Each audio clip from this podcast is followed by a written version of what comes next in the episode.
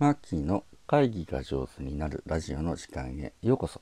皆さんおはようございます。ファシリテーターの青木マーキーです。このラジオでは毎朝、1テーマ10分で会議が上手になるコツを私、ファシリテーターの青木マーキーがお届けしております。5月25日火曜日朝の配信です。いかがお過ごしでしょうか？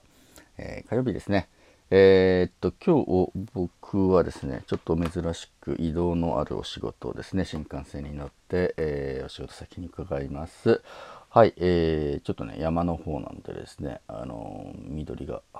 綺麗に見えるのかなというふうにして楽しみにしているんですけれど、えっと、今日の話は何かというと、山、そう、あの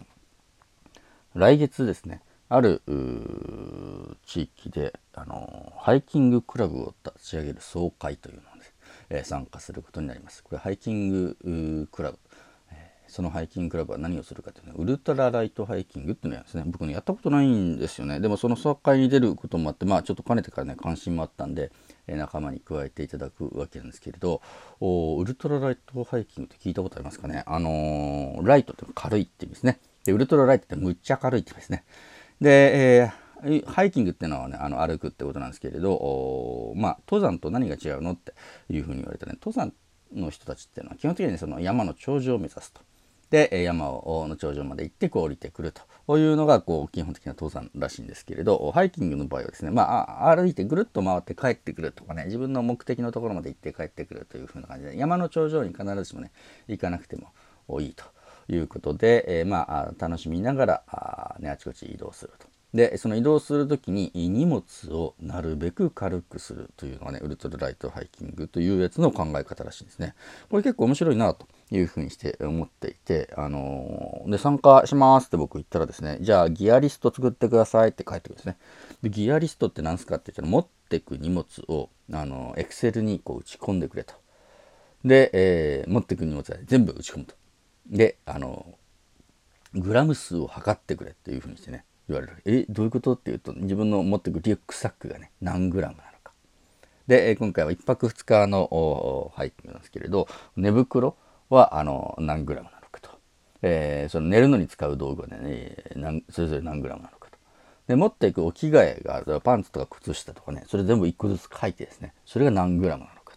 というふうなのね、書いてくれと。いう風にして出てくるんですね。すごいな、それと思って全部書いて、あの、測りました。で、飲食、まあ、あの、3食ほどね、山の上で食べるので、何で調理して、えー、どんな調理器具を持っていくのかも、それもやっぱスプーンが 11g。で、カップが 80g とかで僕書くわけですね。面白いな。で、あと、ナイフとかですね、方位磁石とか、あの、ヘッドライトとか、タオルとか、まあそういったものも全部虫除けとかもね、えー、これが何グラムなのか書いて計算をするわけ。するとね足し算をするとね合計何グラム背負って、えー、帰ってくるとそれに加えてまあ消耗品ですねあの水とかあ食べ物とかもこうもちろんあるんですけどまあトータル自分が何グラムのものを背負って帰ってくるのかっていうリストを作るんだねこれ面白いななんで、で、えー、で、全部、全部、初めこんなもんかなってざっとやって、一回背負ってみて結構重たいんですね。これ全然ウルトラライトとちゃうやんみたいな感じで、いっぱい荷物を僕が持っていることに気がついてですね。でそこから考えるんです。本当にこれは必要なのかと。いうことですね。で、えー、この2つ持っていくとあれとこれとで代用できないとかね。あの例えばペグって言ってあのテントを立てる時にこう杭みたいなやつをね持っていこうとしたんですけれどこのペグもうちょっと軽くできないかなとか。現地のナイフ持ってくんだから現地でちょっと枝をね、えー、折らして切らしてもらってその木の枝で代用できないかなとかね一つ一つどうやったらお荷物を下げる少なくすること軽くすることができるかなっていうねすごく今吟味して来月のウルトラライトハイキングに、えー、備えているというところであります。はい、僕もちょっと初めての体験なのでどんな風にできるのかわからないんですけれどまあね何でも人生初の体験でドキドキして面白いなと思います。